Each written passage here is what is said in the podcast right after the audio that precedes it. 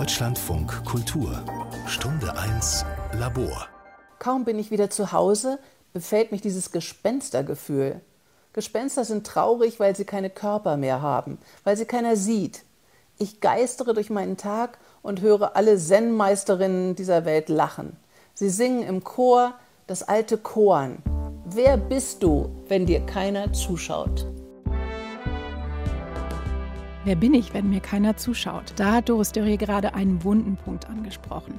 Denn dieses Gefühl kennen sicher viele, die nach einem Tag voller Zoom-Meetings und Videocalls den Laptop zuklappen und plötzlich allein am Schreibtisch sitzen. Die einen fallen in ein Loch, weil keiner mehr da ist. Bei den anderen geht nach Homeoffice und Homeschooling der Familienzirkus erst richtig los. Wie schaffe ich es, im Stillstand lebendig zu bleiben? Wie kann ich mir zwischen all den Aufgaben kleine Räume für mich selbst schaffen? Und wenn ich plötzlich mehr Zeit habe als sonst, wie schaffe ich es vielleicht jetzt endlich, den Roman zu schreiben, den ich schon immer schreiben wollte? Genau mit diesen Fragen wollen wir uns in dieser Stunde beschäftigen. Und damit willkommen zu Stunde 1 Labor. Kreativ bleiben im Stillstand.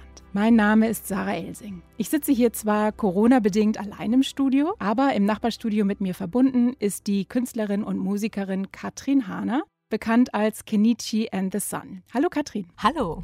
Wow, große Fragen, die wir uns da vorgenommen haben. Allerdings, aber deshalb holen wir uns ja gleich Rat von Menschen, die berufsbedingt schon immer in solchen Ausnahmesituationen leben, nämlich Schriftstellerinnen und Künstlerinnen. Die einen arbeiten jeden Tag allein in ihrem Atelier oder in ihrer Schreibklause, wie die Autorin und Regisseurin Doris Dörrie. Mit ihr sprechen wir über die Angst, die mit der Krise kommt und wie unser Schreiben unser Leben retten kann.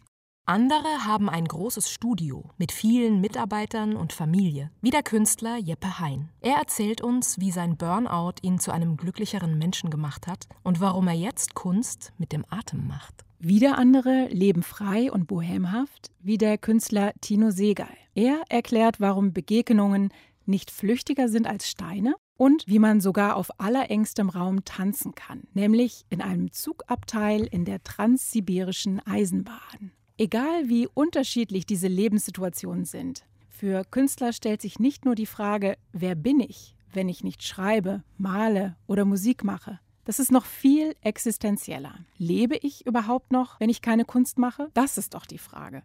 Dieses Gefühl, Katrin, das kennst du doch bestimmt auch. ja, das kenne ich auf jeden Fall. Und ich denke aber mittlerweile, den Begriff Kreativität kann man wirklich auch ausweiten, weil der passt überall hin ins Leben. Also ich lebe sozusagen nicht nur, wenn ich kreativ bin, sondern ich bin kreativ, weil ich lebe. Aber ich weiß ja, dass du eine sehr gute Lösung gefunden hast für dich, das zu vereinen. Du hast mir mal von deinem Pleasure Workshop erzählt. Ohne den hättest du dein neues Album Whitefire ja gar nicht schreiben können. Ja, ich habe sozusagen nach einer Methode gesucht, die mir erlaubt, mit maximaler Neugier zu arbeiten und mich auf den Instinkt und die Intuition zu verlassen und einfach der Freude zu folgen und der Begeisterung. Das klingt echt toll. Vom Pleasure Workshop musst du später noch mal ein bisschen genauer erzählen, aber lass uns doch erstmal in dein neues Album reinhören, Whitefire. Wegen Corona gab es da ja kein Release-Konzert, aber du hast viele kleine Online-Events gemacht und damit eigentlich viel direkteren Kontakt zu deinen Fans gehabt. Das stelle ich mir aber auch ganz schön vor, oder? Ja, wunderbar. Und auch das ist Kreativität, ja. Wie reagiere ich auf Situationen, die sich ändern, auf Unvorhersehbarkeiten? Es war so, es ist, wie es ist und es ist gut. Dann lass uns doch gleich mal reinhören. Welchen Song hören wir als erstes? Guard of Dreams.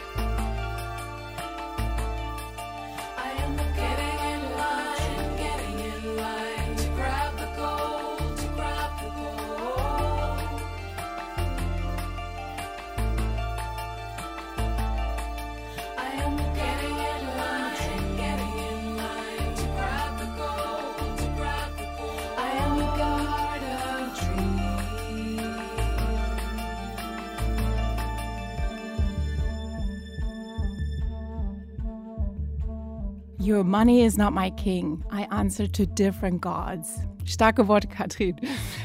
Aber für, für Whitefire hast du die Götter der anderen ja wirklich zum Teufel geschickt und deine eigenen Regeln erfunden. Ich finde das ganz schön mutig, weil vorher als Miss Kenichi warst du ja auch schon ganz schön erfolgreich. Du hast drei wunderschöne, traurige Alben gemacht. Die Götter waren dir also gewogen sozusagen. Aber irgendwie warst du gelangweilt von dir selbst. Du wolltest sogar aufhören mit der Musik, hast du mir erzählt, und nur noch Kunst machen. Wie kam das denn? Also ich hatte einfach das Gefühl, es bestimmte Sachen waren auserzählt und es wollte sich erweitern, aber ich wusste nicht genau wie. Und da hat sich dann so eine Leere eingestellt, die ja auch erstmal unangenehm ist und mit der man dann irgendwie umgehen muss, weil ich hatte dann gedacht, ich kann jetzt da quasi weitergehen, aber das war mir irgendwie dann zu eng. Und dann musste ich mich selbst überlisten. Und wie hast du das gemacht? Ich habe mir selbst den Pleasure Workshop verordnet. Also okay. dieser Workshop, der hat sich von ganz alleine rausgebildet. Und zwar habe ich mir äh, jedwede Regel verboten. Und es ging sozusagen darum, wieder zurückzukommen in diese unschuldige Kreativität, die frei ist von diesem Würgegriff der Erwartungen. Ja? Also, dass man sich wieder traut, weil das ist ja das Spannende. Egal wie weit man ist, ich glaube, das geht ganz vielen so, dann fängt man an, sich selbst so zu wiederholen und hat dann so Manierismen und sowas, die man dann macht, die auch irgendwie schön sind. Aber die sind wie so ein bisschen hart zu durchbrechen, weil die dann schon so in der Matrix drin sind. Und ähm, dann habe ich äh, beschlossen, mit diesem Pleasure Workshop immer nur dem Instinkt zu folgen und sozusagen alles zu machen, solange es Freude macht. Also solange ich in dieser Neugier bleiben kann. Und sobald der Kopf angeht und anfängt zu zensieren oder der Körper schlechtes Gefühl macht und sich irgendwie zusammenzieht und sagt, oh, jetzt wird's hier blöd oder langweilig, also irgendwie so Wertungen abgibt, dann war die Aufgabe aufzustehen und loszulassen. Und erst dann wieder hinzusitzen, wenn ich wieder in so einer Klarheit bin und wieder von vorne anfangen kann. Also statt Follow the Money, Follow the Pleasure. Also da bin ich ganz dafür. Kann ich äh, unterschreiben. Allerdings, es gibt ja auch dieses Klischee, dass gute Kunst oder gute Musik hart erarbeitet sein muss. Also mit Schweiß und Tränen. Und ich kenne das auch von mir selber. Ich kenne das vom Schreiben. Wenn man sich nicht wirklich jeden Tag hinsetzt, passiert auch nichts. Und sei es, dass man an die Wand starrt und vielleicht kommt was, vielleicht auch nicht. Aber man muss sozusagen diesen Möglichkeitsraum überhaupt erstmal eröffnen. Siehst du das auch so? Absolut, 100 Prozent. Äh, also für mich ist Disziplin, das ist gar keine Frage, dass man Disziplin braucht. Also für alles braucht man Disziplin. Alles, wo man gut werden will, braucht es eine Disziplin, muss man sich hinsetzen und muss man ja auch lernen, sozusagen sein Werkzeug zu benutzen und es einfach auch üben? Muss es mit Schweiß und Tränen sein, ja? Oder ist es eine Disziplin, in die man reingeht und in die man vielleicht auch mit Neugier reingehen kann und dass da manchmal Frust ist oder es schwierig ist? Das ist völlig klar. Aber ich glaube, das ist so ein Mythos, dass man diese Disziplin ist ja dazu da, dass man etwas tun kann, was einem eigentlich maximal Freude bereitet. Ja, also warum sind da dann Tränen und und Schweiß ist auch nichts Schlechtes eigentlich. Ne? Äh, nur die Tränen würde ich vielleicht weglassen. Ja, also du sprichst sozusagen gegen das Klischee des leidenden ähm, Künstlers oder der leidenden Musikerin. Und tatsächlich sind ja auch ganz andere Songs rausgekommen. White Fire klingt wirklich ganz anders, als was du vorher gemacht hast. Du bist aber nicht nur Musikerin, sondern auch bildende Künstlerin. Du malst und machst auch ziemlich komplexe Performances. Hat der Pleasure Workshop auch deine Arbeit als Künstlerin verändert? Absolut, weil ich glaube, dass in der Begeisterung und in der eigenen Neugier eigentlich die größte Kraft liegt und man immer weiter expandieren kann. Und was vielleicht einem Moment als geschlossenes System wirkt, kann immer weiter ausgedehnt werden. Und für mich hat sich wirklich, haben sich neue Welten einfach aufgetan. Und ich habe so das Gefühl, so je mehr ich weiß, desto mehr gibt's zu wissen. Und das war sozusagen, es hat sich so was Unerschöpfliches aufgetan vor mir. Und das empfinde ich als nicht mehr beängstigend, sondern als wunderbar, weil ich jetzt auch einfach weiß, das kann bis in alle Ewigkeit so weitergehen. Also da bin ich mal sehr gespannt, ob unsere Gäste dir da zustimmen. Tino Segal, Jeppe Hein und Doris Dörrie. Von Doris Dörrie weiß ich ja schon, dass sie sehr viel Wert auch auf Disziplin und Routine legt. Und wenn wir schon von Disziplin sprechen, dann lass uns gleich in den nächsten Song reinhören, Jeanne. Das ist eine Hymne auf Jeanne d'Arc, oder? Ja, auf jeden Fall. Es ist eine Hymne auf all die starken Frauen in der Geschichte, all die starken Frauen, die auch jetzt im Leben, in unserer Gegenwart das metaphorische Schwert heben und für die gute Sache gehen, für die Lösung.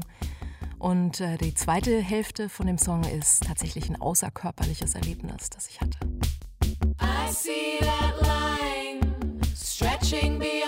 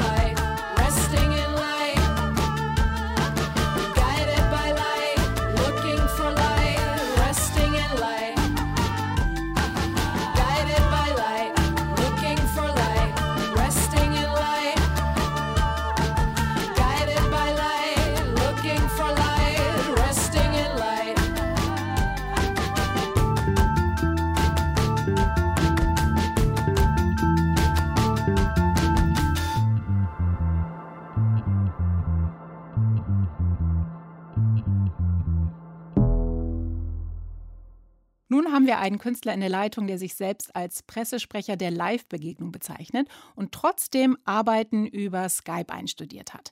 Und zwar, als wir uns noch nicht mal im Traum vorstellen konnten, dass wir heute Dinnerpartys auf Zoom veranstalten. Willkommen, Tino Segal. Ja, hallo. Vielen hallo. Dank für die Einladung. Hallo. Wir beginnen mal mit einer Kunstfrage und zwar von Jeppe Hein, der auch ja in dieser Sendung zu Wort kommt. Wie geht es mhm. Ihnen heute? Gut. und wie ist Ihr Atem gerade? Naja, also ich meine, ich kenne ja Jeppe ein bisschen, deswegen weiß ich, wo die Frage herkommt. Also meine Freundin sagt immer, ich bin im Atmen mich schon mal gar nicht gut. Also ich glaube nicht, dass Jeppe mit mir zufrieden wäre. Und waren Sie heute schon auf Zoom? Nee. Aber Sie sind ja sozusagen ein Early Adopter des heutigen Zoom-Probens, wenn man so will. Sie haben ja schon 2005 für die Yokohama Triennale ein Stück einstudiert über Skype. This is new. In der Tat, das hm. war mhm. damals noch neuer, als es heute ist. Klappt das denn heute besser oder haben Sie auch so eine, so eine Zoom-Fatigue, weil Sie das einfach jetzt zu viel machen?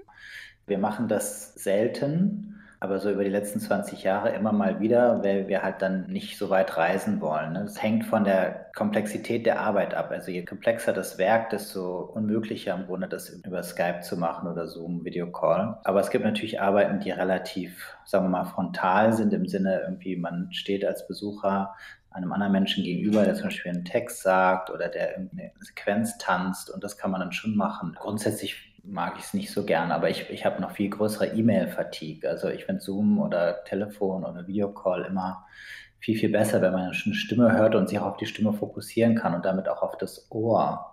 Das können Sie an Jeppe zurückfragen, irgendwie, wie geht es deinen Ohren? also ich finde interessant, dass gerade viele ja unter dieser Zoom-Fatigue leiden, weil die meisten Begegnungen nur noch virtuell stattfinden. Bei mhm. vielen setzt dann so eine gewisse Leere ein, weil eben nichts Materielles mehr bleibt und auch der Körper eben nicht wirklich involviert. Es gibt so keinen Abdruck im Körper sozusagen. Mhm. Sehen Sie da eigentlich Parallelen zu Ihren Arbeiten? Weil da ist natürlich die Begegnung sehr direkt, vielleicht sogar auch körperlich, aber es bleibt nichts Materielles übrig. Es gibt keine Dokumentation, es gibt kein Video, was man vielleicht auf einer Festplatte abspeichern mhm. könnte, keine Katalogtexte. Das ist ja auch alles sehr flüchtig. Ist das eine Parallele? Ich würde jetzt nicht sagen, dass, dass es da in der Flüchtigkeit wirklich einen Unterschied gibt. Es gibt sozusagen in dem, wenn man das Wort materiell benutzen will, was Sie ja benutzt haben, dann würde ich sagen, es gibt sozusagen einen anders materiellen Eindruck. Also man hat so ein bisschen Migräne oder man, die Augen tun weh vom Bildschirm oder man ist nicht so richtig 100 Prozent im Kontakt irgendwie, das ist der materielle Eindruck der eigenen Erfahrung, wenn man jetzt irgendwie Zoom oder Skype oder Videocall macht, ja. Und wenn ich in einer Begegnung bin, dann, dann kommunizieren auch die Energien, wenn man will, die Seelen irgendwie auch miteinander auf eine andere Art und Weise. Und das ist eben auch, was uns als Menschen sozusagen als soziales, also sozusagen grundlegend soziales Tier auch Energie gibt. Und deswegen halt dann auch diese Müdigkeit, von der Sie sprechen. Ne? Ich finde es sehr interessant, dass Sie von Energie sprechen und von allen guten Geistern verlassen zu sein. Ihre Arbeiten, da geht es ja vor allem um den Moment, mhm. wenn wir von dieser Flüchtigkeit sprechen. Aber soweit ich Sie verstehe, hat das gar nicht so viel mit diesem Hier und Jetzt zu tun, mit Zen und Achtsamkeit, so wie das ganz stark eben bei Doris Dörri und Jeppe Hein der Fall ist? Ich glaube einfach, das hat schon mit Hier und Jetzt zu tun und, und mit im Moment sein. Oft ja bei meinen Arbeiten auch im sozialen Moment, aber es gibt auch zum Beispiel meine allererste Arbeit, die hat so einen sehr langen Titel, aber verkürzt heißt die Instead of Allowing. Da hatte ich zum Beispiel, eine, die wurde mal vor fünf Jahren bei so einer Retrospektive in Amsterdam gezeigt und da kam eine Frau, die hatte eben so eine Jahreskarte, die kam jeden Tag und hat sich das angeguckt und hat dann da wie so quasi meditiert vor der Arbeit. Das heißt, eine ganz langsame Bewegung, ganz lange und langsam. Ich glaube eben, dass Erfahrung ist ja auch das, was wir, also was, was, was man so aus älteren Traditionen, aber auch aus neuerer Forschung ähm, sozusagen über was passiert eigentlich bei so einer Nahtoderfahrung wissen, ist ja das, was wir wirklich mitnehmen, sind die Erfahrungen. Also insofern könnte man sagen, Erfahrungen sind das am wenigsten flüchtigste, was es gibt, nämlich das Einzige, was wir wirklich mitnehmen nach dem Tod, möglicherweise. Und, und Materie ist eigentlich relativ flüchtig weil ja, alles vergeht. Auch, auch ein Stein ist ja ein ständiger, also so eine sehr feste Materie ist ein ständiger Transformation. Ne? Es kommt eben nur auf die die Zeitskala an, die man anlegt. Ne? In einem, im, im Sinne eines menschlichen Lebens ist natürlich ein Stein sehr stabil. Ja? Ein Stück Papier schon weniger und was ich, eine Orange schon mal gar nicht. Ja. Aber wenn man jetzt auf geologische Zeitalter geht, geht, dann ist natürlich auch ein Stein flüchtig. Und deswegen wehre ich mich so ein bisschen gegen diese Idee, dass jetzt irgendwie Begegnungen flüchtig sind. Ich glaube, dass das ist auch, wenn man sich erinnert, irgendwie was wirklich bleibt, sind auch Begegnungen, Momente. Klar kann man seine Akten reingucken und irgendwie so, aber ich glaube, das, was man wirklich so im Herzen mit sich trägt, sind dann irgendwelche Begegnungen, irgendwelche Erfahrungen, die man gemacht hat. Das ist natürlich richtig, was Sie sagen, wenn wir uns über Zoom begegnen, dann bleibt natürlich was. Aber mhm. was natürlich fehlt, ist die Berührung. Sie haben Kinder, Sie haben vielleicht dieses Defizit an Berührung nicht so unbedingt. Aber was würden Sie denn sagen als jemand, der mit Körpern ähm, ja als tägliches äh, Arbeitsinstrument zu tun hat? Was macht so ein Defizit an Berührung mit Menschen? Was mir dazu einfällt, ist, dass ich mal irgendwo gehört habe, dass Menschen sich immer, bevor es so richtig Sprache gab, also dass sozusagen so Menschenherden, ich weiß nicht, wie man das nennen soll, also Gruppierungen von Menschen, die haben sich immer gegenseitig entlaust. Und dann ist irgendwie die Sprache entstanden, als diese Gruppen zu groß wurden, dass man nicht mehr jeden sozusagen irgendwie anfassen konnte, entlausen konnte. Aber ich glaube eben, dass sozusagen Berührung essentiell ist für Menschen. Ich fand interessant, was Sie über das Reisen gesagt haben. Also Sie sind, haben wir diese ganz langen Zugreisen gemacht, nach Japan zum Beispiel oder auch auf Frachtschiffen waren Sie unterwegs mhm. und Sie haben gesagt, dass Sie das wie so eine Art Retreat eigentlich erlebt haben und sich damit ja auch so rausziehen aus allem. Ne? Also auch aus dem, weiß nicht, vielleicht dem Verwertungszusammenhang Ihrer Arbeit. Sie sind einfach nicht erreichbar. Man kann sie auch in der Trans transsibirischen Eisenbahn eben nicht die ganze Zeit anrufen. E-Mail funktioniert wahrscheinlich nicht. Also sie sind nicht mehr so der Traveling Salesman, von dem Duchamp ja. spricht, dass der Künstler klassisch ist. Ist das auch so was Wichtiges, sich, sich einfach mal abzuschalten von allem? Also Duchamp, da muss ich den, den Marcel Duchamp kurz in Schutz nehmen. Also weil, zu dessen Zeit gab es ja gar kein Telefon, äh, was man mobil rumtragen konnte und E-Mail schon gar nicht. Also Traveling Salesman bleibt man, auch wenn man fünf Tage im Zug ist. Ich meine, wenn man jetzt so auf einem Frachtschiff ist, natürlich ist es so, dass man einfach raus ist aus so einem ständigen Interagieren im Alltag mit unterschiedlichsten Leuten, ne? sondern man verbindet sich eher, und das ist vielleicht das, was wir mit Retreat bezeichnen können, man verbindet sich eher mit sich selbst als mit den anderen, weil es gibt eben nicht wirklich viel zu tun in so einem Zug, irgendwie, obwohl unsere Technik ist, also dann sich schon so eine Art Stundenplan zu machen für den Tag, den Tag so ein bisschen zu strukturieren. Eigentlich dann doch wie so ein, so ein Kloster, wo es ja auch feste Zeiten gibt. Warum ist das so wichtig, diese Routinen zu haben, so einen Stundenplan zu haben? In der Erfahrung habe ich gemerkt, dass man so die Lebenssäfte so ein bisschen besser in Schuss hält, als wenn man sich da so total versackt. Aber zum Beispiel bei der letzten Fahrt, ich habe dann so den Tag so strukturiert entlang der Halte. Also Transsibirische Eisbahn hält ja so zwischen zehn Minuten oft und einer Stunde, also an der Haltestelle, manchmal auch nur zwei, drei Minuten, aber sie hält schon ein bisschen länger als jetzt ein normaler Zug. Das muss man natürlich dann mitnehmen, wenn man irgendwie raus kann in die Welt. Tanzen kann man ja nicht in der Eisenbahn. Also wie kann man dann proben? Also ich bin ja nicht so ein Fan davon, jetzt mal choreografisch gesehen, wenn Leute irgendwie so durch den Raum springen. Ich finde es schöner oder interessanter, wenn eigentlich Bewegung im Körper stattfindet. Und das kann man natürlich schon. Also für diese Arbeit, die wir da geprobt haben, da tanzt immer nur ein Körperteil. Also entweder der Arm nur oder der Kopf nur oder der Torso und so. Und das kann man dann schon. Das ist dann auf der Stelle und das kann man auch im Sitzen proben. Ich kann mir schon vorstellen, dass dieser Zwischenzustand zwischen hier und da, bevor man dann tatsächlich irgendwann mal in Japan ankommt mit dem Zug, das ist, äh, kann ja auch eine ganz angenehme Situation sein. Aber das ist ja jetzt in der Pandemie anders. Man weiß eben nicht, wann es vorbei ist und wo man ankommt. Und zu dieser mhm. Ungewissheit weiß ich, dass Katrin da eine Frage auf den Nägeln brennt, die sie gerne loswerden will. Na, auch aufgrund von ihrer Aussage, dass die Begegnung doch den tiefsten Eindruck macht eigentlich ja. und mitnichten flüchtig ist.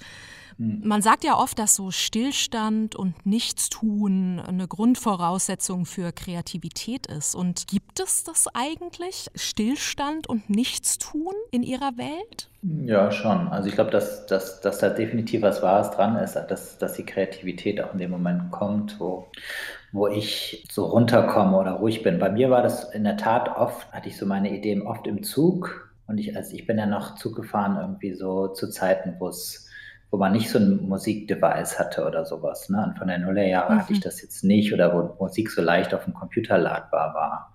Und da kamen dann schon Ideen oder auch unter der Dusche. Ja. Ist ja auch, die Dusche ist ja auch eine Form von Meditation oder so, in dem Sinne, dass man sich mit dem Wasser verbindet, ruhig bleibt und so.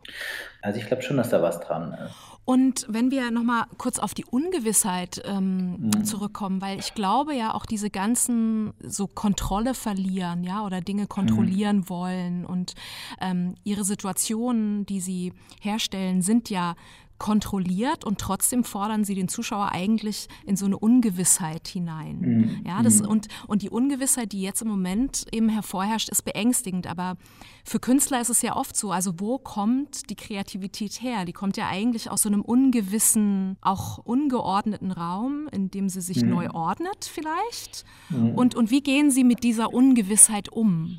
Vielleicht würde ich gerne gesellschaftlich darauf antworten. Gerne. Im Sinne, dass als Künstler sind wir ja nicht nur Kreative, wir sind ja vor allem auch Handwerker. Ne? Und mhm. Handwerk hat ganz viel mit Erfahrung zu tun. Und ich glaube, das Schwierigste an der Situation jetzt ist eben, dass, dass wir so wenig Erfahrung haben. Wenn das jetzt nochmal käme, jetzt ein paar Jahren irgendein anderer Virus, das wir so viel besser vorbereitet wären und Sachen so viel anders laufen würden. Ne? Mhm. Wenn, wenn ich in so einer Situation bin, wo Ungewissheit herrscht, also in Bezug auf meine Arbeit, dann versuche ich ganz stark mehr zu arbeiten als sonst im Sinne von daran zu arbeiten, Erfahrungen herzustellen, Erfahrungen zu kompensieren, Sachen auszuprobieren, damit ich mir sozusagen diese Erfahrung, die mir eigentlich fehlt in einem bestimmten Kontext, dass ich die sozusagen mir erarbeite. Das, das ist eben etwas, was wir als Gesellschaft jetzt leisten müssen wenn Sie sagen, das verändert uns als Gesellschaft so sehr und Ihre Arbeiten berühren alle gesellschaftlich relevante Fragen, mal subtiler, mal offensichtlicher, mhm. haben Sie denn das Gefühl, Sie müssen jetzt auch künstlerisch darauf reagieren, auf diese Pandemie? Eigentlich nicht. Für mich eher so ein bisschen bestätigt. Selbst ich, der sozusagen so jemand ist, der immer wieder die Idee der Live-Begegnung promotet in seinen Arbeiten ne? und in meinem ganzen Vorgehen auch über meine Arbeiten hinaus. Selbst ich habe irgendwie nochmal neu schätzen gelernt, dass es ja auch was Gutes aus dieser doch irgendwie schlechten Sache herauskommt, dass wirklich so eine Materialität oder dass es spürbar wird, was Live-Begegnungen sind. Ich hätte jetzt auch, was weiß ich, vor anderthalb Jahren, wenn mir gesagt hat, lass uns zu einer Öffnung gehen oder zu einem Dinner oder sowas, hätte ich gesagt, so, ach, muss nicht. So, und heute denke ich, wow, dann treffen dann diese ganzen Seelen aufeinander und fangen dann an, miteinander zu schwingen, wie unglaublich. So, ne? Und ähm, selbst ich habe sozusagen da jetzt nochmal, auch dadurch, dass man eben diesen einen Aspekt des Lebens, und der vielleicht der ein wesentlicher ist oder ein zentraler, der wurde jetzt sozusagen zu einem großen Teil aus dem Leben herausgekürzt und dadurch merkt man natürlich, was das eigentlich ist, ne, was einem da fehlt. Herr Siegel, ganz herzlichen Dank. Danke an euch beide und ich hoffe, wir sehen uns dann mal in einer Das wäre schön. Ja, das wäre toll. Wo unsere Seelen schwingen können. Unbedingt. ja. Gut, okay. herzlichen Dank, Dino Segal.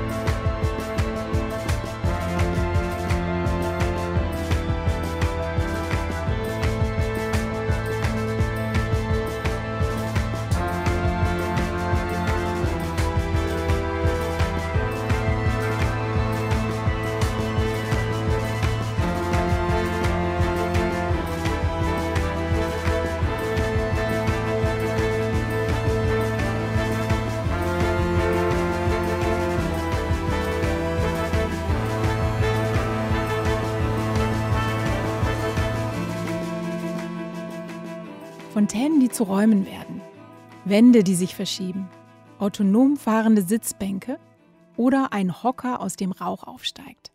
Jeppe Heinz Kunstwerke kann man überall auf der Welt finden. In Paris, New York, Tokio, London und so weiter und so fort. Der gebürtige Däne war der Shootingstar der Kunstszene. Und dann, eines Tages im Dezember 2009, ging es plötzlich nicht weiter. Burnout. Sein Leben als Künstler und Familienvater steckte im Funkloch. Ängste, Überforderung, inneres Gelähmtsein. Diese Erfahrung hat seine Kunst radikal verändert. Und sein Leben, wenn man das denn überhaupt trennen kann. Hallo, lieber Jeppe Hein. Hallo. Hallo. Hallo. Lass uns doch mit einer Frage aus deiner Kunst beginnen. Wie geht es dir denn heute? Mit einem tief einatmen und eine tief ausatmen und gucken gerade in Natur geht sehr gut. Die Sonne scheint und, ähm, und ich sitze hier in meinem kleinen Waldstudio, wo ich mich alleine aufhält. So, jetzt im Moment geht es mir sehr gut. Und wie ist dein Atem gerade? Das ist auch ein bisschen nervös, weil ich mich gespannt ist, euch zu treffen. Aber gleichzeitig ist es auch eine Ruhe, weil ich es seit Jahren geübt habe und immer wieder tief einatmen in das Bauch und wieder ganz langsam wieder ausatmen. Diese ganz besondere Bauchatmung, diese beruhigende Atmung ist ja auch deshalb für dich so wichtig, weil du sie kennengelernt hast an einem Punkt, der besonders schmerzhaft für dich war, nämlich als du dachtest, ich muss sterben. Und dann hast du deine Mutter angerufen die mit dir geatmet hast, bis du dich beruhigt hattest. Ja. Äh, Für mich war das so ein bisschen wie so eine Überlebenserfahrung von Joseph Beuys. Also der hat tatsächlich diesen Flugzeugabsturz gehabt auf der Krim und hat dann durch die Pflege der Tataren seine Materialien gefunden, ja, Fett und Filz. Und du hast den Atem gefunden. Ja, ich will mich nicht vergleichen für so eine äh, unglaublich wichtige Person, aber äh, ich würde sagen, klar, das ist, war ein ganz wichtiger Punkt, dass ich habe wieder meine Atmen oder vielleicht erste Mal wieder gespürt. Also das erste Mal war eigentlich weil meine, meine erste At- Einatmen als Baby und der zweite war, glaube ich, da 2009, äh, wo ich langsam mich spüren muss. Ich habe meine, sagt man, ich habe meine, meine Gespür für meinen Körper und mein Leben eigentlich komplett verloren. Ich habe äh, mich in der Kunstwelt und mein Leben rumgereist und hat über Liebe und Anerkennung gesucht außerhalb mich selbst und irgendwann, weil man merkt, dass es einfach nicht mehr geht, dann hat mein Körper gesagt, jetzt reicht's. Und äh, ich bin gerade, wenn, wenn du gerade das alles erzählt hast, bin ich auch sehr, ja, das geht sehr tief, weil es einfach ein Bruchstück von meinem Leben, das sich komplett geändert hat, aber zum Guten. Das war, das war einer der wichtigsten Sachen in meinem Leben, das ist einfach das passieren, weil ich plötzlich mich wieder im Spiegel geguckt hat und gucken, wem, wem bin ich eigentlich? Ich bin Jeppe, ja, aber wem bist du tiefer drin? Und wo findest du eine, die wahre Jeppe? Als Kind und als Erwachsen? Willst du gern wieder Kunst machen? Willst du vorsitzen oder willst du ganz was anderes machen? Es waren alle so Fragen da hochkommen und ich habe ganz tief mitgearbeitet. Ich finde das interessant, was du sagtest, dass es einerseits das Schrecklichste war, was dir je passiert ist, aber auch das schönste Erlebnis. Ich fand das einen unglaublichen Satz, der stand in dem Buch The Happiness of Burnout von Finn Janning, auch ein ganz tolles Buch. Aber allein dieser Titel, The Happiness of Burnout, das musst du uns erklären, bitte. Wie kann dein Burnout dich glücklich gemacht haben? Ja, das, in der Situation, wann man das erkennt, ist es nicht ein glücklicher Moment. Ich glaube, das erkennen viele Leute. Aber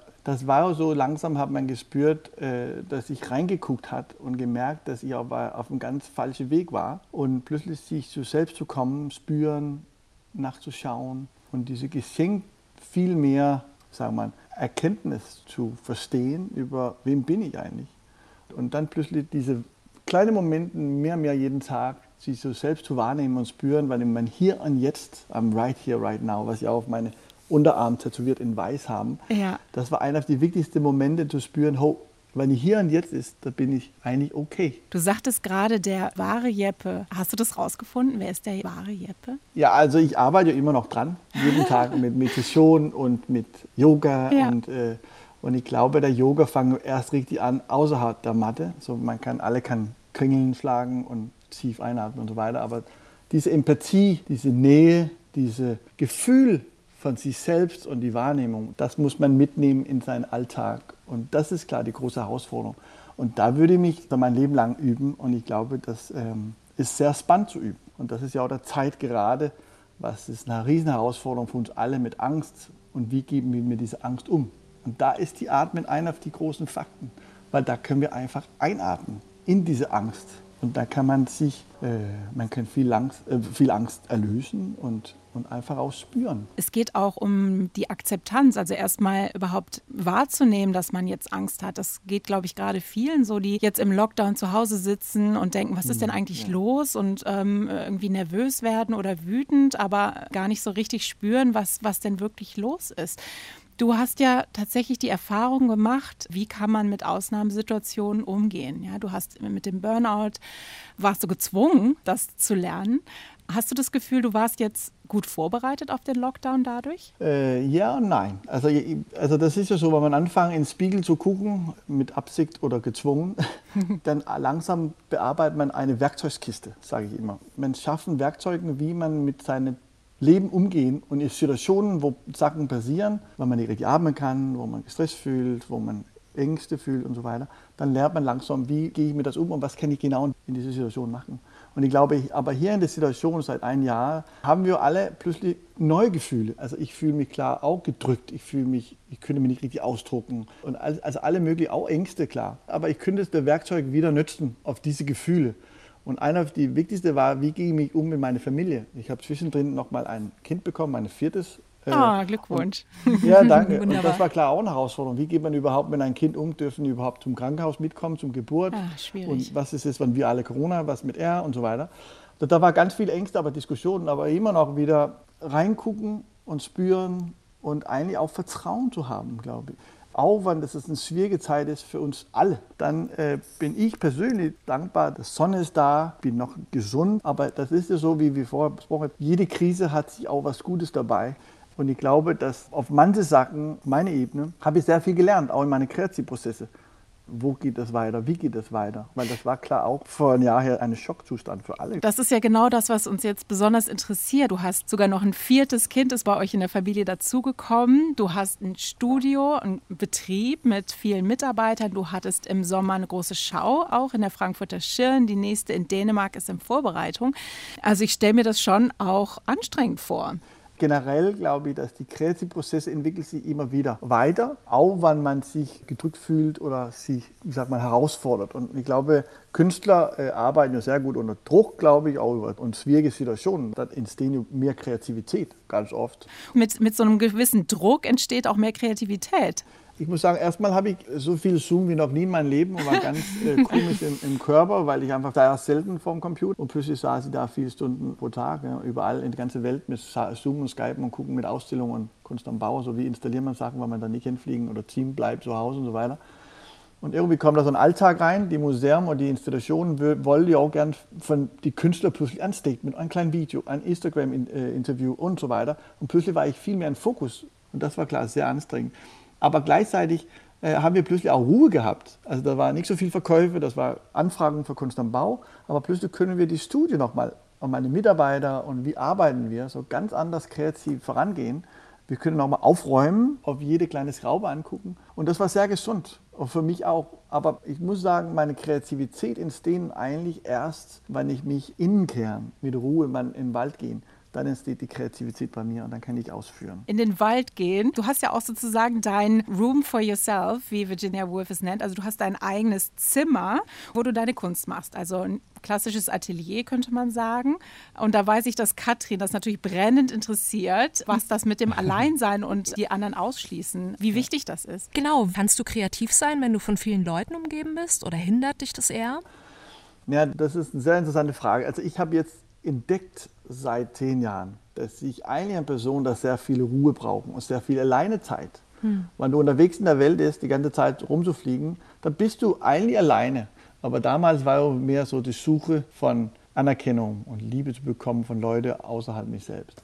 Und plötzlich mit diesem Raum hier unten im Wald jetzt, da entsteht so eine Ruhe, so eine Zeit, das einfach für Kreativität, aber auch für, für mich selbst. Und wenn ihr in der größeren Studio ist, wo da ganz viele Handwerker und Architekten und Buchhalter und so weiter, dann ist ja immer ständig Fragen, was ist total schön, aber das ist auch kreativ, aber die Kreative passiert hier draußen in Ruhe.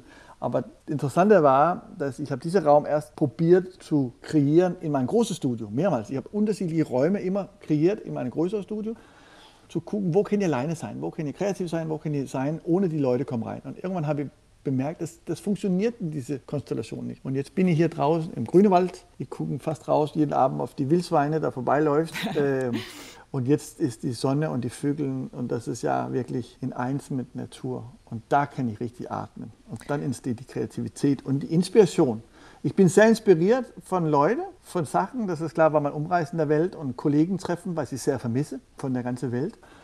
Dann entstehen sehr gute inspirationskreative Gespräche aber meine eigenen Prozesse entsteht mehr in Ruhe und wenn ich alleine bin. Ist das so ein bisschen so? Also die Agnes Martin zum Beispiel, ja auch eine ganz tolle Künstlerin, die ja spricht ja auch so ganz explizit über, wie sie der Inspiration zuhört sozusagen und dass sie auch mhm. Ruhe braucht, um die Stimme der Inspiration überhaupt hören zu können. Und wenn ich dir so folge bei dem, dann hört sich das auch so ein bisschen an, diese Impulse, die man bekommt von interessanten Gesprächen, von anderen Orten, aber die brauchen dann irgendwie auch wie einen Raum oder einen Ort und eine Stimme Stille, sodass sie sich einsortieren und neu vernetzen können, sodass dann mhm. daraus die Kunst entsteht. Ist das so ja, ein Vorgang, den du beschreibst? Ja, so, also das ist eine sehr schöne Art oder Weg zu beschreiben, dieser kreative Prozess. Also wie Träume. Ne? Das ist, wenn, am Nacht, dann träumt man ja auch.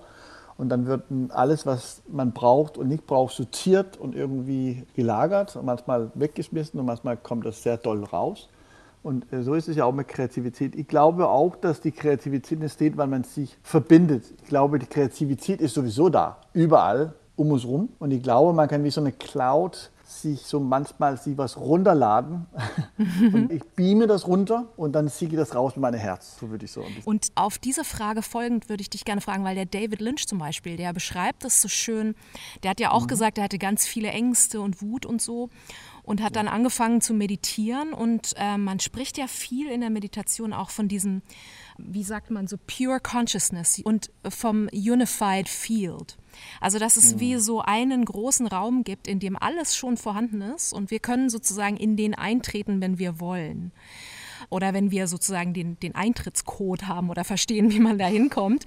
Und wahrscheinlich ist es ein bisschen so Natur oder die äh, Tiere oder die, die anderen äh, belebten Wesen außer dem Menschen, die haben wahrscheinlich diesen Code einfach nicht vergessen. Und mir scheint so ein bisschen, ja. dein Atem ist dein Türöffner wieder dahin. Ja, aber das ist für uns alle, glaube ich, ein Türöffner. Das Atmen ist einer der ersten Zeile, weil man meditieren und da in diese Subconsciousness reingehen.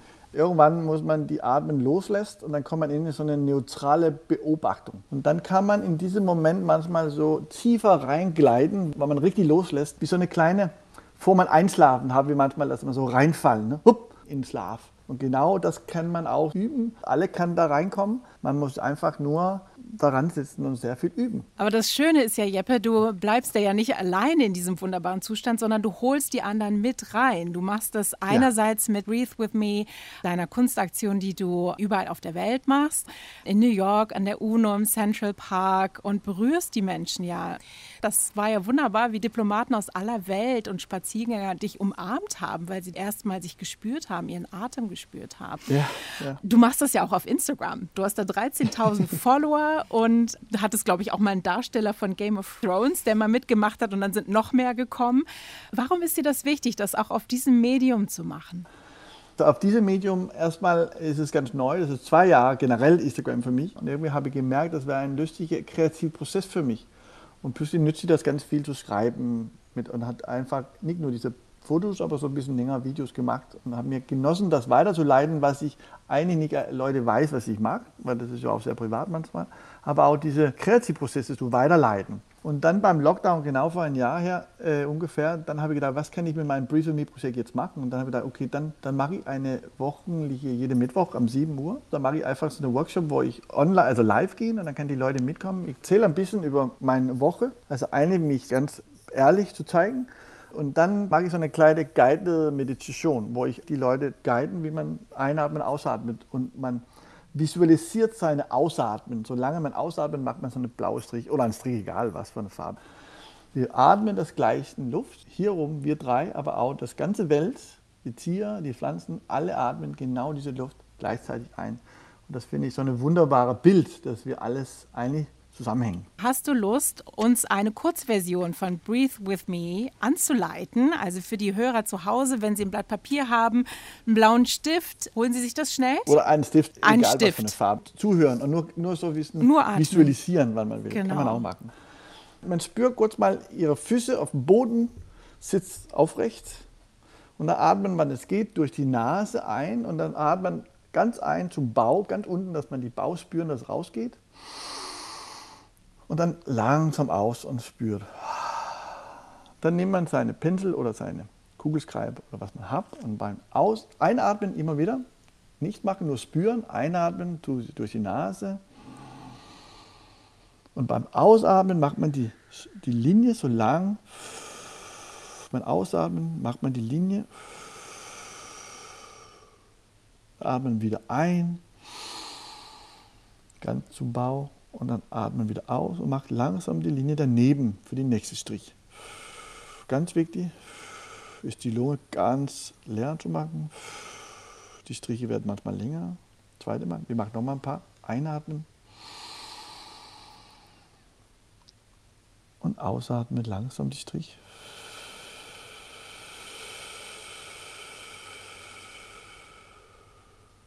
Einatmen.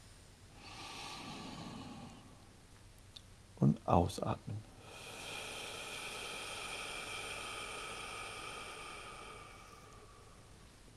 So mal kurz die Augen zu. Einatmen. Dann halt mal ein bisschen Halt zurück und genieß und dann ganz ausatmen. Ganz aus. Oh, oh ja. Jeppe, das war wunderbar. Ganz herzlichen Dank. Manchmal dir. braucht man nicht so viel eigentlich. Danke, Jeppe. Ganz herzlichen Dank. Alles Gute ich danke dir. euch.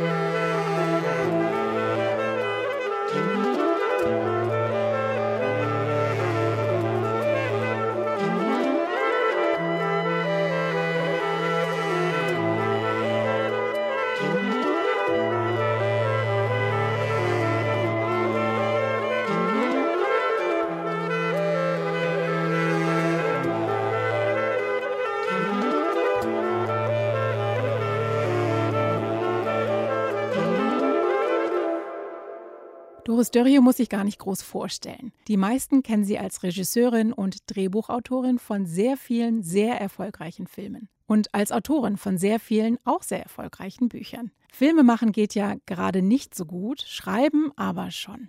Als Schriftstellerin ist man ja ohnehin viel allein am Schreibtisch. So jedenfalls lautet das Klischee. Ob das stimmt, das wird uns Doris Dörrie gleich erzählen. Hallo, liebe Frau Dörrie. Hallo, grüß Sie. Wir beginnen jetzt mal scheinbar banal, aber als kleine Vorwarnung, das ist Teil eines Kunstwerkes von Jeppe Hein, mit dem wir ja auch in dieser Sendung sprechen. Also, wie geht es Ihnen heute? Gut, Wetter ist herrlich, es geht mir gut. Und wie ist Ihr Atem gerade? Mm, entspannt, sagen wir mal, ja. Haben Sie heute schon Gespenster gesehen, Frau Dörrie? Nein, nein, die habe ich heute noch nicht gesehen. Ja, eigentlich sehe ich die auch nicht wirklich, aber ich habe viel mit Gespenstern zu tun gehabt, vor allem in Japan. Ich frage deshalb, weil Sie nämlich in Ihrem Corona-Tagebuch für die SZ beschrieben haben, dass draußen hat man dann doch noch ein bisschen Kontakt, wenn man auf dem Markt unterwegs ist oder einkaufen geht. Und dann kommt man nach Hause und plötzlich ist da dieses Gespenstergefühl. Was meinen Sie denn damit? Ja, das war im ersten Lockdown, im wirklich strengen Lockdown, der in Bayern ja auch, glaube ich, noch strenger war als anderswo. Da waren wir eigentlich nur noch zu Hause und da hatte ich schon das Gefühl, dass wir unsere Körper immer mehr verlieren und dadurch, dass wir nicht mehr gesehen werden, immer mehr zu Gespenstern werden. Denn das macht das Gespenst aus. Keiner kann es wirklich sehen, nur ab und zu und auch nur wenige Leute vielleicht, aber es hat keinen Körper. Und dieses Nicht-Körperliche, was natürlich auch durch unser digitales Leben extrem verstärkt wird, das ist ein Gespenstergefühl. Haben Sie sich denn mit diesem Gespenstergefühl jetzt so ein bisschen arrangiert oder angefreundet sogar? Na, ich habe gelernt, mit anderen Gespenstern zu kommunizieren. Wie das? Ich, ja, weil ich halt nur noch über Zoom wirklich existiere. Also ich halte meine Vorlesungen über Zoom, äh, ich äh, rede mit den meisten anderen Menschen über Zoom. Das habe ich gelernt. Also ich habe auch ähm, eine gewisse Gespensterexistenz akzeptieren gelernt. Sie hatten einen Zen-Koan erwähnt dazu. Wer bin ich, wenn mir keiner zuschaut? Das Paradoxe an diesen Koans ist ja, dass es eben keine Antwort gibt. Aber haben Sie denn mittlerweile sich einen Reim darauf machen können? Ja, das ist ein sehr vertracktes Koan, weil es natürlich viele Fragen stellt. Aber es stellt schon auch immer die Frage, wo bin ich wirklich? Und das ist eine Frage, die haben wir uns alle, glaube ich, jetzt in dieser Pandemie immer wieder stellen müssen. Und vielleicht haben wir auch festgestellt, dass wir sehr viel mehr in unserem familiären Umfeld uns vorhanden fühlen, als wir vorher gedacht haben. Dass da unser wirkliches inneres Zuhause ist. Vorher waren wir eben so gewöhnt, dass wir ständig Feedback von außen bekommen haben. Das war vielleicht auch nicht immer positiv. Wir mussten uns dem auch immer stellen, also dem Büroalltag, den anderen, den Kollegen, äh, einer Öffentlichkeit. Und jetzt ist das so komplett verschwunden, dass wir diese Frage eben sehr viel mehr nach innen richten mussten, zwangsläufig. Also ich habe doch sehr stark gemerkt, dass im Schreiben mein Zuhause ist, dass ich das sehr, sehr stark brauche und dass ich da bin, wenn mir keiner zuschaut, im Schreiben. Können Sie das noch mal ein bisschen genauer erklären? Das klingt für viele, die vielleicht nicht so regelmäßig schreiben wie Sie, doch ein bisschen abstrakt. Und das Schöne war auch, ähm, dass ich das äh, anderen vermitteln konnte. Ich habe ein Buch darüber geschrieben, das heißt Leben, Schreiben, Atmen. Das kam kurz vor der Pandemie raus und dann hat sich eben herausgestellt, dass es für viele Leute auch sehr viel bedeutet hat, Schreiben beigebracht zu bekommen, weil es eigentlich ziemlich einfach ist. Und es bedeutet aber, dass man sich durch dieses Schreiben des eigenen Lebens vergewissert und auch gleichzeitig nochmal ein ganz anderes Gespür für dieses doch sehr großartige und einzigartige Geschenk unserer Existenz bekommt. Indem man sich erinnert. Und das ist dann gar nicht abstrakt, sondern das wird dann ganz schnell ganz konkret. Also erinnere dich an dein Lieblingsessen als Kind zu Hause, erinnere dich an den Esstisch, an die Stühle, an den Teppich, an die Eltern und so weiter und so weiter. Und dann wird es sehr, sehr plastisch. Und man bekommt wieder so einen Teppich unter die Füße durch dieses Schreiben. Es ist so eine Verankerung im eigenen Leben, die dadurch stattfindet.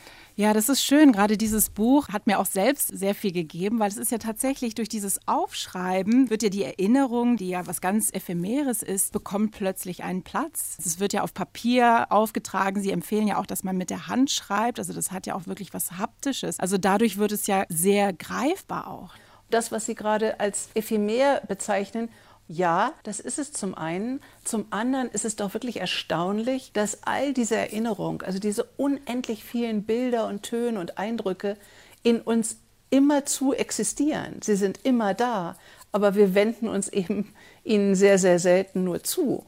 Und wenn man anfängt, seinem eigenen Kopf so ein bisschen zuzuhören, was der da so produziert, dann ist es doch wirklich überwältigend, was da alles so gleichzeitig existiert. Katrin, du hattest eine Frage auf dem Herz. Ja, ich folge Ihnen auf Instagram und mache da sehr gerne mit und habe auch wirklich super gute Erfahrungen gemacht damit. Und eine Frage, die mir jetzt gekommen ist, die Verankerung im eigenen Leben und dass diese Geister und Erlebnisse immer da sind. Also im Schamanismus zum Beispiel, da hatte ich so eine sehr alltägliche Erfahrung, dass man sagt, man macht einen Ahnenaltar, dass die Ahnen auch wissen, wo die hin sollen. Also dass die auch irgendwie ein bisschen an ihrem Platz Platz gehalten werden und nicht einem so im System die ganze Zeit rumschwirren. Ist das sowas, was Sie damit meinen, mit dieser Verankerung im Leben und mit diesem Festmachen? Ja, das ist schön, dass Sie das sagen. Das kann, kann man natürlich auch machen. Ja, klar, man kann den Toten auch ihren Platz geben, besonders dann, wenn sie einem vielleicht doch äh, gar nicht äh, so sympathisch sind oder einen auch vielleicht gequält haben in der Vergangenheit. Das gibt es ja auch. Was ich meine mit der Verankerung im eigenen Leben ist, tatsächlich zu spüren, wenn man all diese Erinnerungen aufschreibt, und damit hat man sehr lange zu tun, wenn man es so genau wie möglich macht, dass man dadurch merkt, wie groß die Fülle der eigenen Existenz ist. Und dass das das Gegenteil ist von diesem Luftballongefühl, was wir ja doch im Moment sehr stark haben, dass wir so völlig ohne Bodenhaftung eigentlich vor uns hin schwirren, weil wir nicht mehr äh, eine Anbindung ans Außen haben. Das kann man sehr leicht ausprobieren in dem Moment, wo man die Dinge niederschreibt, man sie tatsächlich auch wieder besitzt. Wenn Sie von der Fülle sprechen, würden Sie dann sagen, dass Kreativität im Endeffekt Fülle bedeutet? Ja, und es bedeutet erst einmal die Umkehr von, von Konsum in Kreativität. Also wir konsumieren ja unendlich viel jetzt auch in dieser Zeit vielleicht nicht so sehr Güter, weil wir nicht so viel einkaufen dürfen, ähm, was ja vielleicht auch ein Glück ist, aber wir konsumieren natürlich unendlich viel digital, ob das Informationen sind, Serien sind. Wir konsumieren Bilder, Töne, die ganze Zeit. Und wie jeder große Konsum macht uns das auch dann latent unzufrieden. Hm. Das ist wirklich so ein bisschen wie überfressen sein. Und der schnellste und einfachste Weg, das umzukehren, ist vom Konsum in die Kreativität zu wechseln. Das ist das Einzige, was gegen übermäßigen Konsum auch hilft, weil man durch diesen kreativen Akt, und der braucht nur klein zu sein, wirklich nur diese zehn Minuten Schreiben am Tag, hat man das Gefühl, dass man wieder Herr oder Frau seiner selbst wird. Also diesen einen Satz äh, möchte ich noch dazu sagen, weil ich das wirklich so wunderbar finde, was Sie gerade gesagt haben weil die Fülle tatsächlich auch bedeutet, wahrzunehmen, nicht nur, dass man was bekommt, sondern dass man etwas zu geben hat. Genau. Nochmal wichtig ist dabei, aber auch immer wieder festzustellen, die Fülle muss nicht unbedingt nur positiv sein. Ja. Mhm. Auch all das, was man an Schmerz erlebt hat, ist etwas, was man auch wieder teilen kann. Mhm. Das ist auch ein, ein wirklich sehr wundersamer Prozess, dass man dadurch merkt, ah ja, erstens geht es nicht mir allein nur so, auch andere Menschen haben Schmerz erlebt. Und die anderen profitieren unter Umständen davon, dass ich diesen Schmerz mitteile. Ich weiß, Sie empfehlen tatsächlich diese Morgenseiten, die klassischen Morgenseiten von Julia Cameron. Wie wichtig ist es für Sie, Doris Dörrie, diese Routine, diese Disziplin zu haben, diesen Raum zu beschützen für Kreativität und wann ist es Zeit, auch loszulassen von diesen Routinen? Naja, für mich ist es nie Zeit, denn das ist mein Beruf und äh, das gehört natürlich wirklich zu meinem Alltag. Von dieser Umkehraktivität, Konsum in Kreativität umzuwandeln wandeln, das sollte man nicht loslassen. Dieses Jahr, wie ein Musiker jeden Tag ähm, Etüden zu üben oder Tonleitern zu üben, das fördert das, was ich den Schreibmuskel nenne. Also, mhm. weil ich glaube auch wirklich tatsächlich, ich stimme damit überein, dieser Muskel, der ist so wichtig, damit die Fantasie drüber fliegen kann. Genau. Und es gibt noch ein wichtiges Motiv dafür, wirklich jeden Tag zu üben, dass die Scham immer so groß ist. Hm. Also sich dafür zu schämen, dass man es nicht kann. All diese ständigen Vorwürfe, die wir uns machen über all das, was wir immer nicht können, das sitzt doch sehr, sehr tief. Und das kommt sofort wieder sehr stark hervor, wenn man nicht jeden Tag übt. Und dem stopft man wirklich auch am besten das Maul, indem man wirklich regelmäßig übt. Viele erleben ja diesen Lockdown auch als Leben, Lebenskrise aus, aus ganz verschiedenen ähm, Perspektiven. Die einen sind einsam, viele sind überlastet, weil Homeschooling und Homeoffice und äh, zu viele Aufgaben stattfinden. Und dazu kommt noch eine Angst, ähm, die uns alle betrifft. Sie haben ja selbst auch mit einigen Schicksalsschlägen in Ihrem Leben zu tun gehabt. Was hat Ihnen denn geholfen in diesen Lebenskrisen? War es auch das Schreiben? Erstmal überhaupt zu akzeptieren, dass äh, es einem nicht gut geht in so einer Krise, ist vielleicht schon ein guter Anfang. Ja, das Schreiben hat mir das geholfen. Ja, in der Krise selber, in den großen Krisen, dann doch auch. Ja, schon. Es war für mich immer wie so ein Zimmerchen, in das ich gehen konnte. Und da konnte ich kurz mal mich von der Krise verabschieden in diesem Zimmerchen. Da hatte ich das Schreiben und meine Fantasie und mich und Erinnerung. Aber es war wirklich mein Zimmerchen. Ja. A room for yourself, das, wie Virginia Woolf genau, sagt. Ja. Genau. Und das ist aber Kreativität überhaupt. Hm. Kreativität ist ein, ein Zimmer, das man betreten kann. Man muss nur wissen, wie man da die Tür aufmacht. Und dafür gibt es Tricks, die sind relativ simpel, wie man da reinkommen kann in das Zimmer und wie man die Tür hinter sich zumachen kann. Das ist auch wichtig, genau. Auch dieses Alleinsein ja. dabei, genau. Sie haben ja in einer wichtigen Zeit für Sie, als Sie Ihren Mann verloren haben, Sie haben damals dann mit Meditation angefangen. Mir geht es jetzt gerade so in dieser Krise, ich finde es wahnsinnig schwer, jetzt zu meditieren. Geht es Ihnen gerade? Ja. Können Sie meditieren? Ja.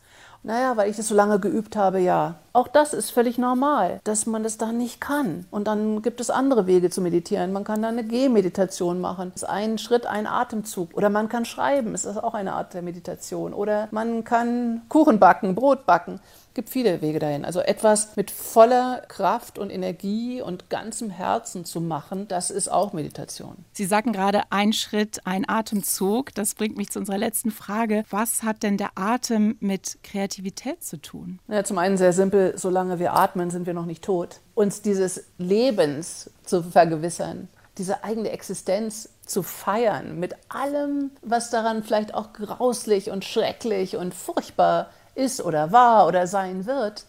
Äh, darum geht es, glaube ich. Denn das kriegen wir nie wieder. Mhm. Dieses Leben jetzt bekommen wir nie wieder. Und das Leben jetzt auch zu verpassen, weil wir äh, betrauern, was wir mal hatten. Wir hatten eine Zeit ohne Krise oder weil wir uns vielleicht auch fürchten davor, was noch kommen wird. Das wäre ja mal schade, denn dadurch verpassen wir tatsächlich nicht nur den Augenblick jetzt, sondern wir verpassen unser Leben. Und unser Leben ist jetzt in der Krise. Ja, dann ist es so. Das war ein gutes Schlusswort. Ganz herzlichen Dank, Doris Dörrie. Vielen, vielen Dank. Danke Ihnen. Sehr ja. beseelend. Danke Ihnen.